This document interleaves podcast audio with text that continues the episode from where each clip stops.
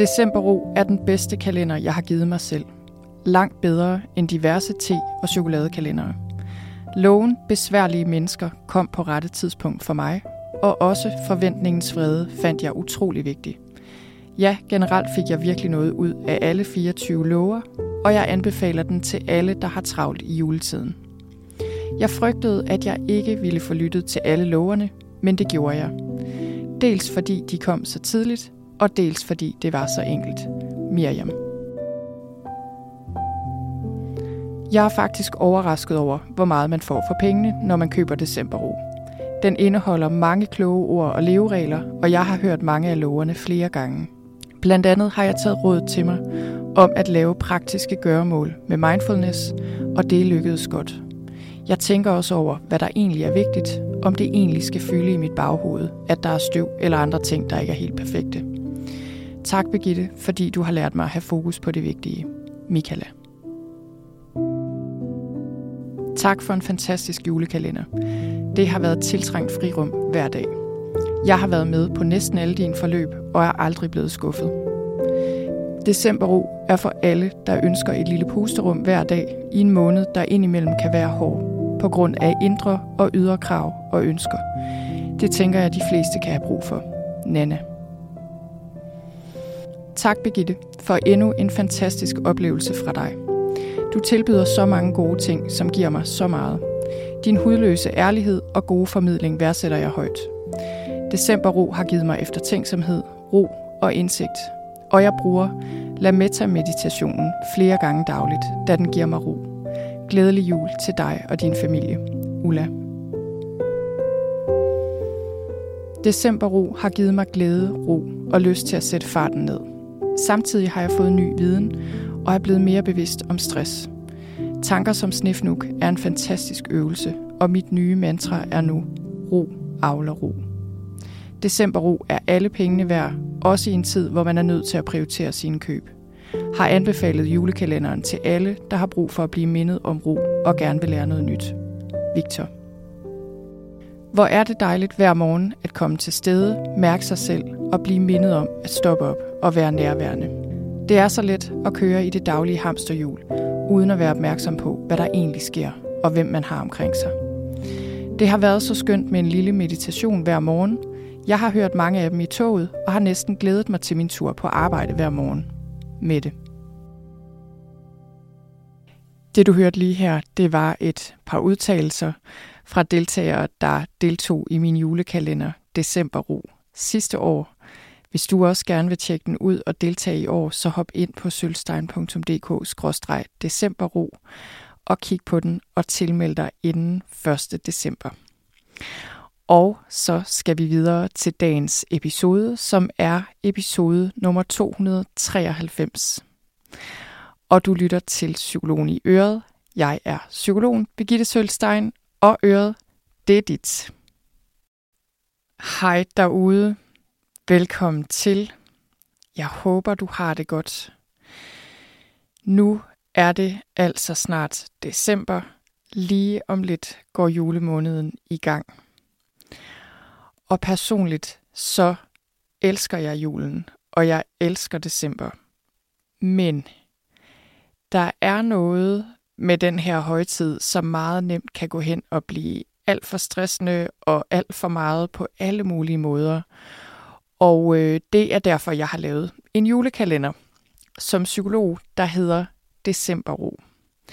Og den siger jeg lidt mere om i slutningen af den her episode, men, øh, men jeg vil sige, at sidste år, der var der, tror jeg, 600 godt og vel, der deltog og tilmeldte sig Decemberro, og det betød, at vi kunne give et ret stort beløb til Red Barnet, fordi en del af overskuddet fra julekalenderen går til Red Barnet. Så det håber jeg, vi kan gøre igen i år. Så øh, husk nu, at det er senest den 1. december. Du kan tilmelde dig, så hop ind og tjek Decemberro ud, og det vil være mig en kæmpestor fornøjelse og, øh, at være en del af din december og være med til at bidrage, at du får mere ro hver dag i december. Nå, men i dag vil jeg hjælpe dig med at få en Slow December, som jeg kalder det. Og det jeg helt præcis vil gøre i dag, det er at give dig en alternativ to-do-liste, der kan hjælpe dig med at komme ned i gear fra nu af og frem til jul. Fordi, som jeg lige sagde, ellers kan det omvendte meget nemt ske, fordi det her er en højtid, hvor vi bare, øh, hvor der er rigtig mange arrangementer, rigtig mange ekstra ting, der skal gøres. Og, øh, og derfor er det vigtigt at have en modvægt til al den her juletravlhed.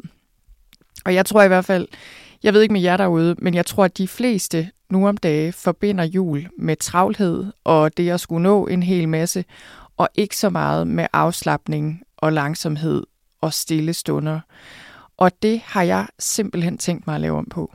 Det har jeg tænkt mig at lave om på for, min egen, for mit eget vedkommende, og jeg har tænkt mig at lave om på det så meget, som jeg overhovedet kan for alle andre. Og det, øh, nu handler det her jo om december, og det handler om at tage den mere med ro i december, men det gælder jo hele året. Og jeg må bare sige, her på det seneste især, øh, har jeg simpelthen kunne mærke, okay, vi er som samfund kørt af sporet. Også i julemæssig forstand.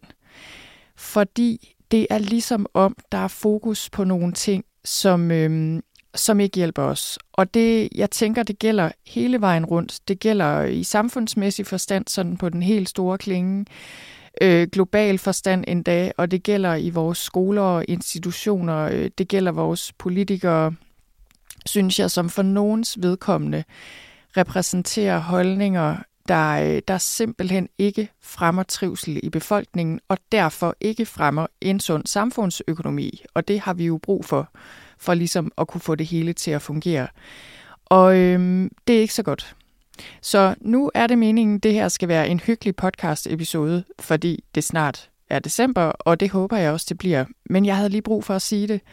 Og øh, for ikke så længe siden, der var, øh, der var nu er det meget sjældent, jeg tager politik op i den her podcast-episode, for ikke at sige aldrig. Men, øh, men der var en politiker, der, øh, der ligesom synes, at folk de, øh, de skulle arbejde noget hårdere, og dem, der ikke arbejdede fuld tid, de kunne heller ikke rigtig være det bekendt, fordi hvad med alle dem, der bare arbejdede super hårdt, øh, det var okay, hvis de hentede deres børn som den sidste i vuggestuen, og ja, ting i den stil. I mange af jer ved nok godt, hvad det er for en udtalelse, jeg henviser til, og der må jeg bare sige, det er der bare totalt misforstået. For jeg tænkte, da jeg hørte den udtalelse, så tænkte jeg, okay, hvad blev der lige af al den forskning, vi lige alle sammen har været så optaget af omkring, at den 30 ugers arbejdsuge simpelthen er god på bundlinjen, øh, for ikke at sige om trivselen. Altså, hvad blev der af den? Og så tænkte jeg også, hvad blev der lige af befolkningens mentale trivsel? Det, øh, det hænger ikke rigtig sammen, og det, og det er den der misforståelse, hvor man tænker, at jo, jo mere og jo flere timer vi arbejder, jo sundere en samfundsøkonomi og jo bedre velfærdssamfund kan vi derfor have. Altså det er jo slet ikke sådan, det hænger sammen. Jeg tænker, vi i Danmark, vi kommer jo ikke til at skulle konkurrere på, øh, på hvor mange timer vi kan præstere arbejde i løbet af en dag. Det er de rigtig gode til i Korea. De falder tilfældigvis også døde om af stress midt på arbejdspladsen. Det er der endda en diagnose for, fordi det sker så ofte. Jeg tror ikke rigtigt, det er den vej, vi skal. Og det øh, kunne man sige en masse om. Nu vil jeg officielt forbyde mig selv at sige mere om det, fordi det er egentlig slet ikke det, den her podcast-episode handler om. Men I har nok også forstået meningen med det her, eller mit input her. Nå, lad os komme tilbage til, øhm, til det her med en slow jul, og det her med at tage det roligt. Øhm, jeg hørte lige en, øh, en podcast-episode for nylig med en amerikansk professor, der hedder Alan Lightman. Han er, øh, eller har været professor på Harvard. Jeg tror, han er professor på øh, University of Massachusetts nu. Han er læge. Han har udgivet en del bøger blandt andet en bog, der hedder In Praise of Wasting Time.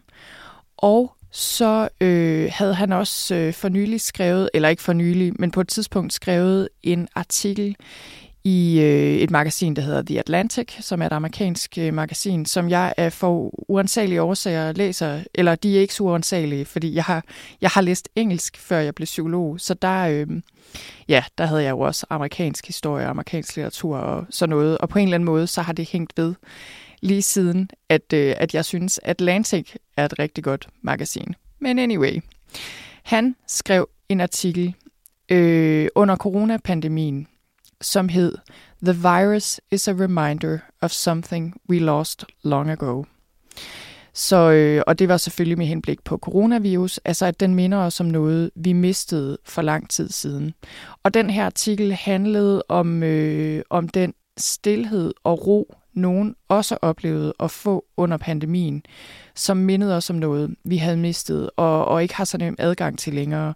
Og det er jo med fuld forståelse af, at coronapandemien var ikke øh, for sjov, og den var, det er jo ikke ensomheden og isolationen, der var god, og det var jo bestemt ikke alle de mennesker, der døde af corona, eller alle dem, alle de andre konsekvenser, den her pandemi havde. Øh, det er jo med fuld respekt for det.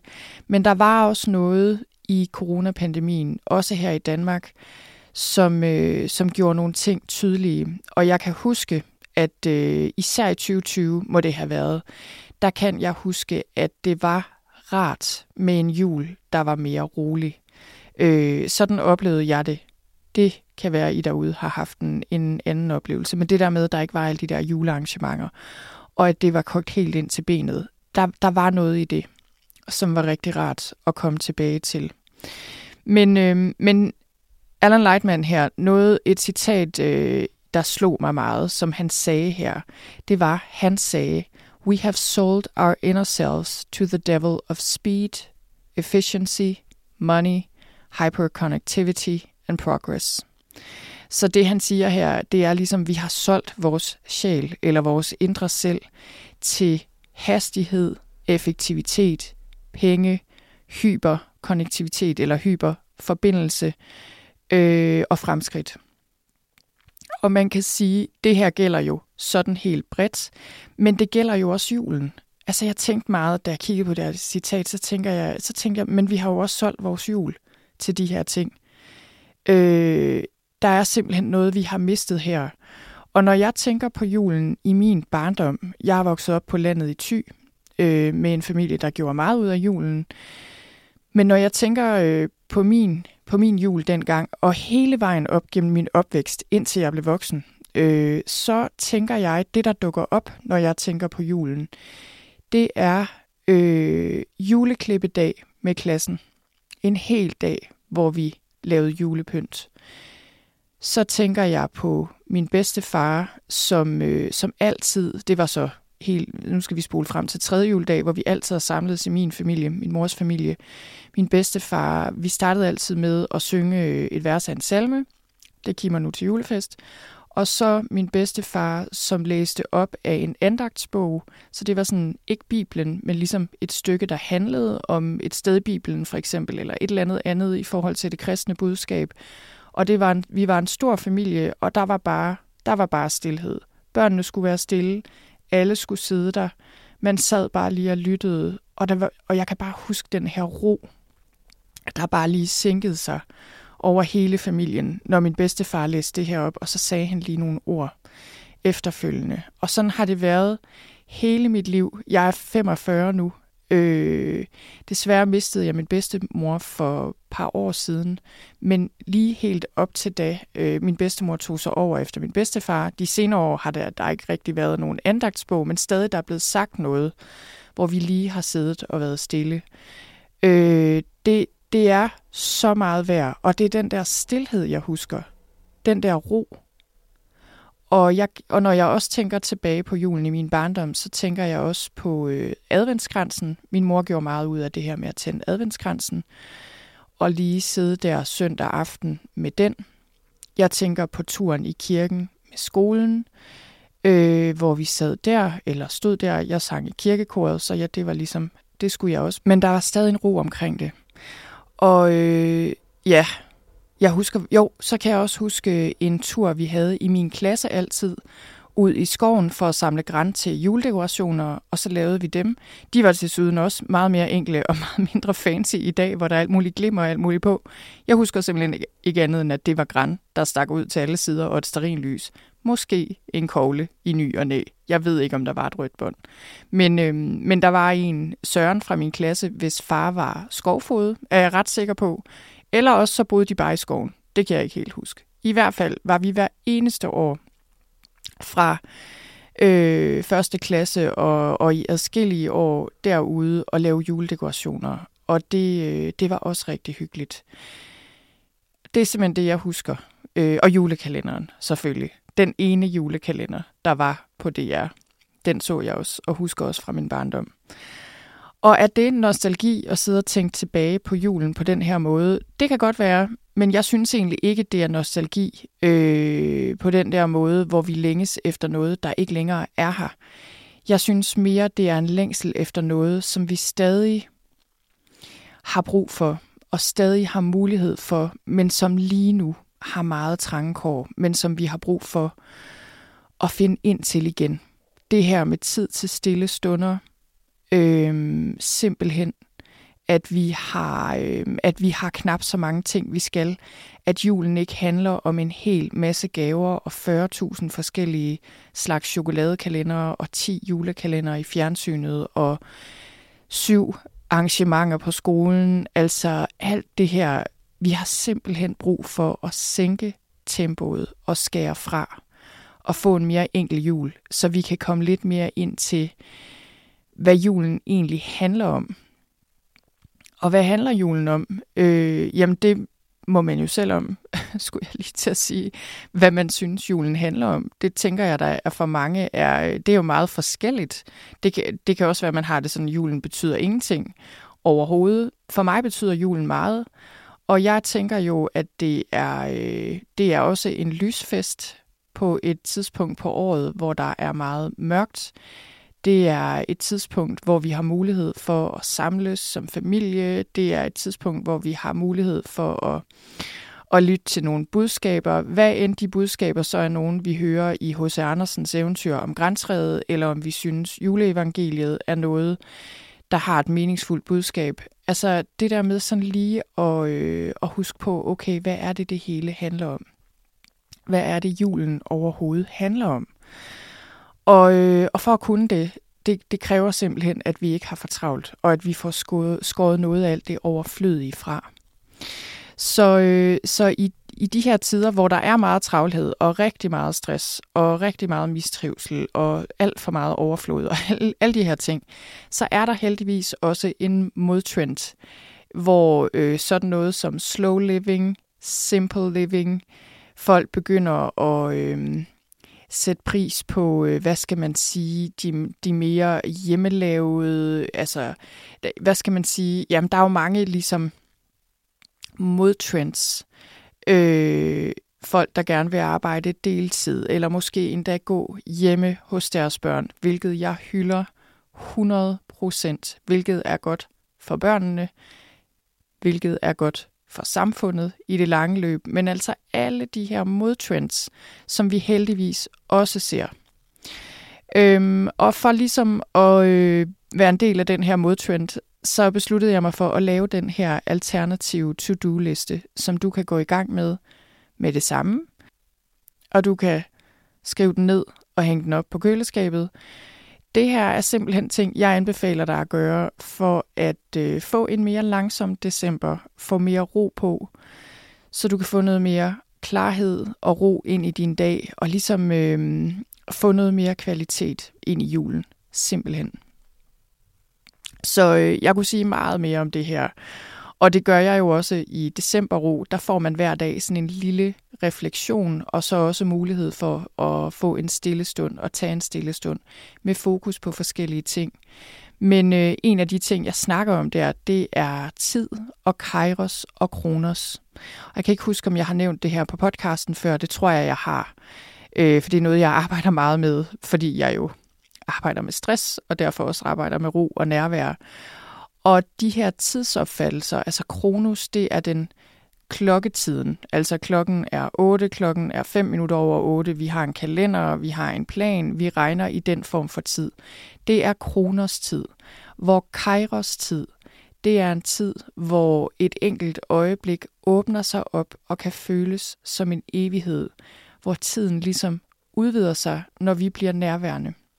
Og i psykologien, der arbejder vi med Kairos tid på forskellige måder. Det gør vi i, øh, i mindfulness, det gør vi i udviklingspsykologien, i det man kalder, ja, hvad kalder man det egentlig? Daniel Stern, kendt udviklingspsykolog. Jeg ved ikke, om man kaldte det ikke udviklende øjeblikke, det vil jeg ikke sige, men han, han arbejdede med relationen mellem mor og barn, og det her med, når der var de her kairos øjeblikke mellem mor og barn, det var der, øh, der skete, der var en kontakt og skete en udvikling.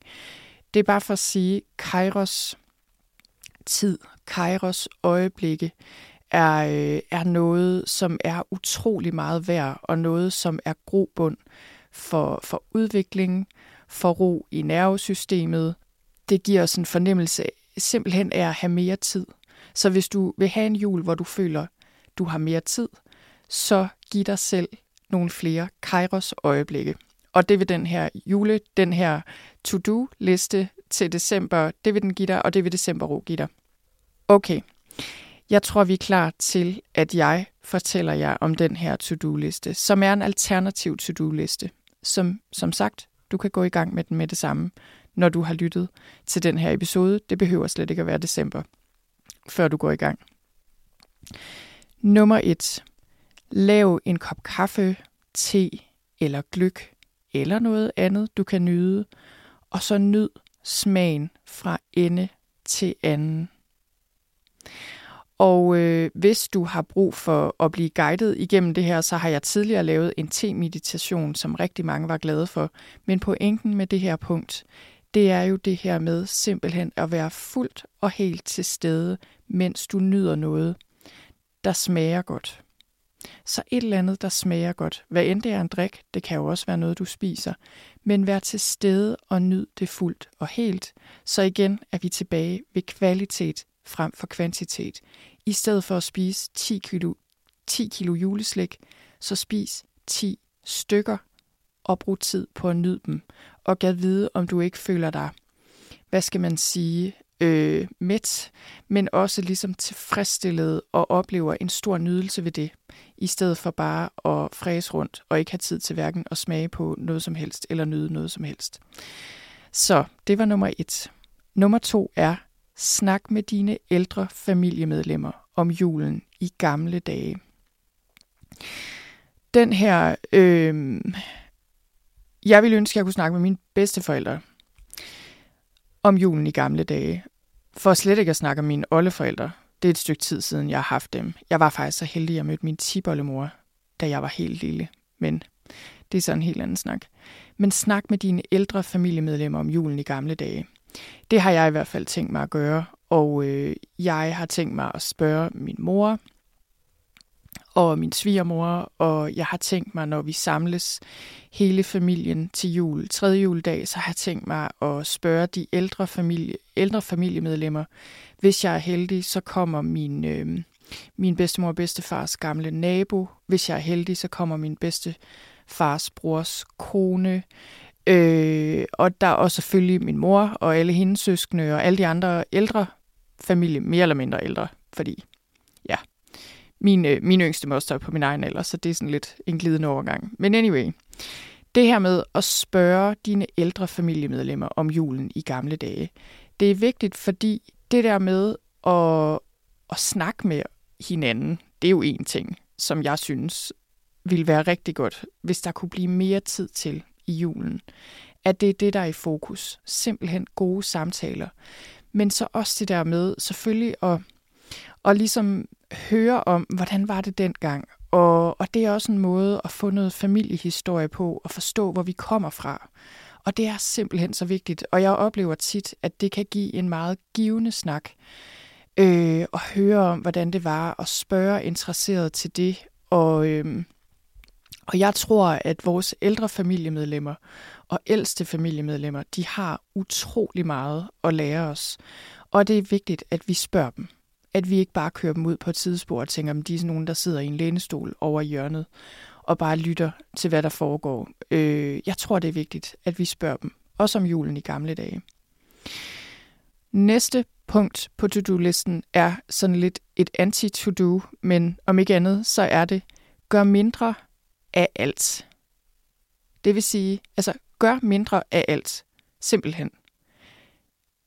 Køb færre julegaver, lav mindre julemad, øh, bag knap så mange småkager, lad være med at lave så meget konfekt, skru ned for arrangementerne, måske skal du pynte lidt mindre op, måske skal du arbejde noget mindre, måske skal du snakke noget mindre. Altså det der med less is more. Det må jeg bare sige. Her taler jeg måske kun for mig selv. Øhm, det kan da godt være, at du derude føler, at der er noget, du har brug for at gøre mere af. Men, men i forhold til alt det her, der i forvejen er for meget af, så tænk virkelig på, less is more, også i december. Så kommer vi til den næste. Jeg tror, vi nåede til nummer 4. Ja, nummer 4. Hvis det sner, eller der er frost en dag, hvis vi er så heldige, så brug tid på at nyde det. Gå udenfor, eller kig ud af vinduet, og se på sneen, der daler. Og se, hvordan frosten glimter. I ved nok, hvordan det er det der med, når der er rim eller frost på grene eller på græs eller sådan. Det der med at virkelig bruge tid på det. Brug lang tid på det. Lad være med bare at bruge to minutter på det. Brug en halv time, hvor du bare sidder og kigger, øhm, og hvor du betragter naturen på en eller anden måde. Hvis det ikke sner, så er det også lige meget.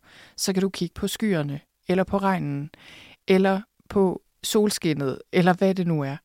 Men pointen her, det er det der med brug tid i naturen, eller ved at betragte et eller andet fra naturen i lang tid.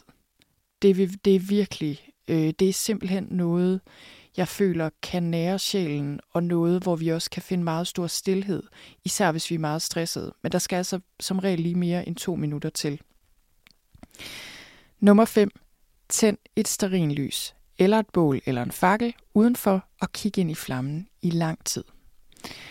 Og det her er på en måde lidt det samme som det sidste punkt, men så alligevel ikke. Fordi det der med at kigge ind i ild, det kan have en meget beroligende effekt. Og øh, det, jeg, jeg tror, det er jo noget, vi altid har gjort som mennesker. Det er noget, vi har gjort siden tidernes morgen haft bål, siddet rundt omkring bålet, stirret ind i bålet. Øhm, jeg tror bare, det er rigtig godt for os. Og øhm, jeg har...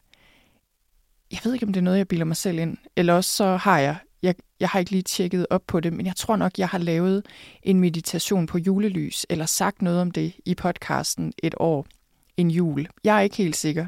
Om ikke andet, så, øh, så se det som en form for meditation. Altså det her med at betragte en flamme og kigge ind i flammen.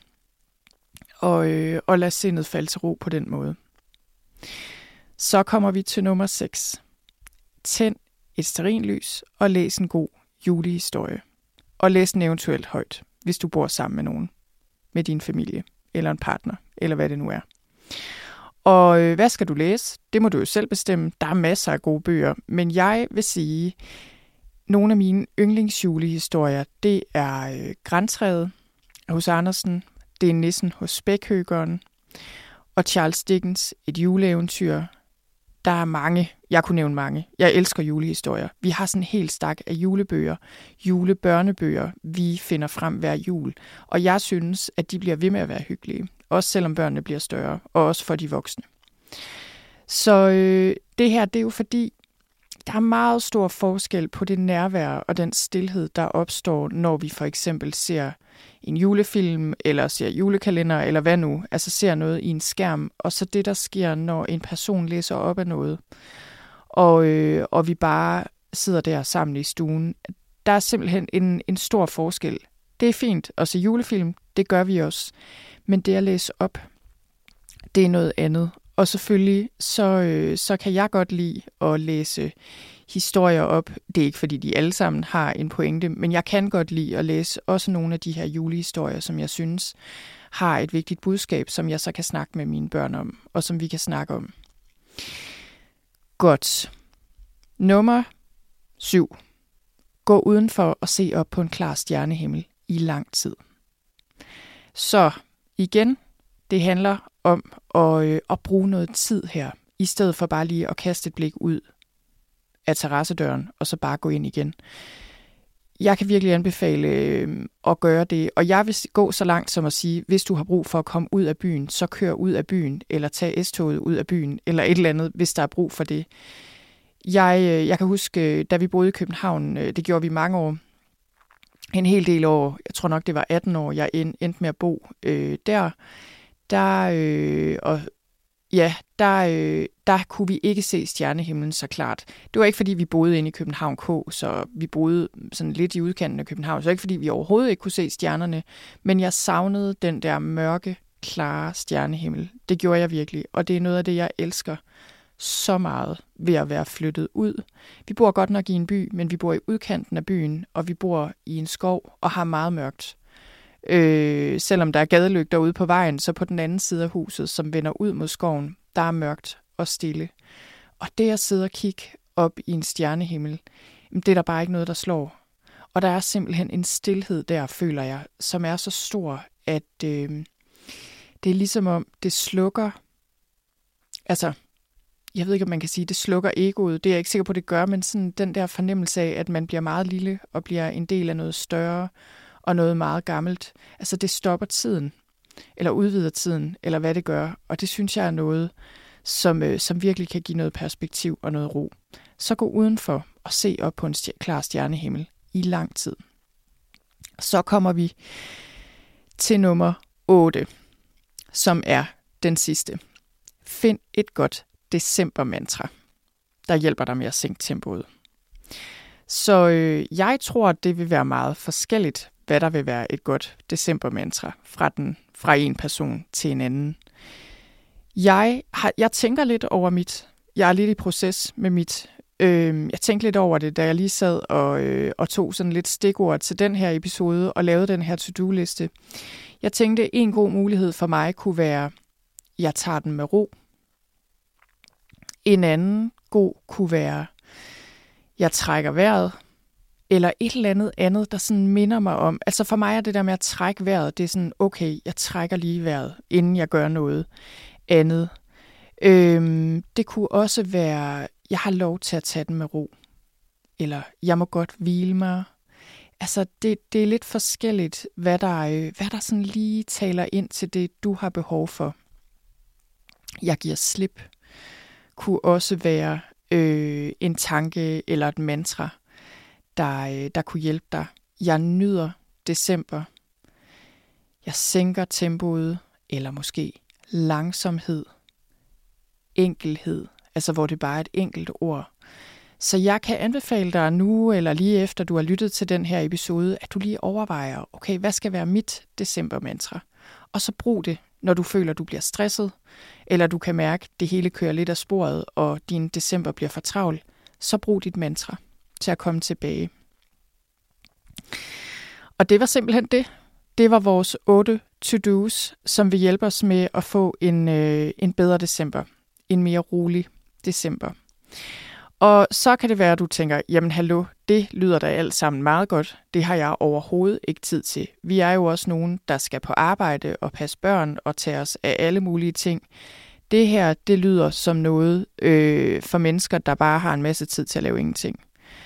Og der vil jeg sige, det her er en liste til mennesker, der netop har rigtig meget at se til og har brug for at tage tempoet ud af det hele. For mig at se, så er det, at vi vælger at tage den med ro, det er et ansvarligt valg, og det er et bæredygtigt valg.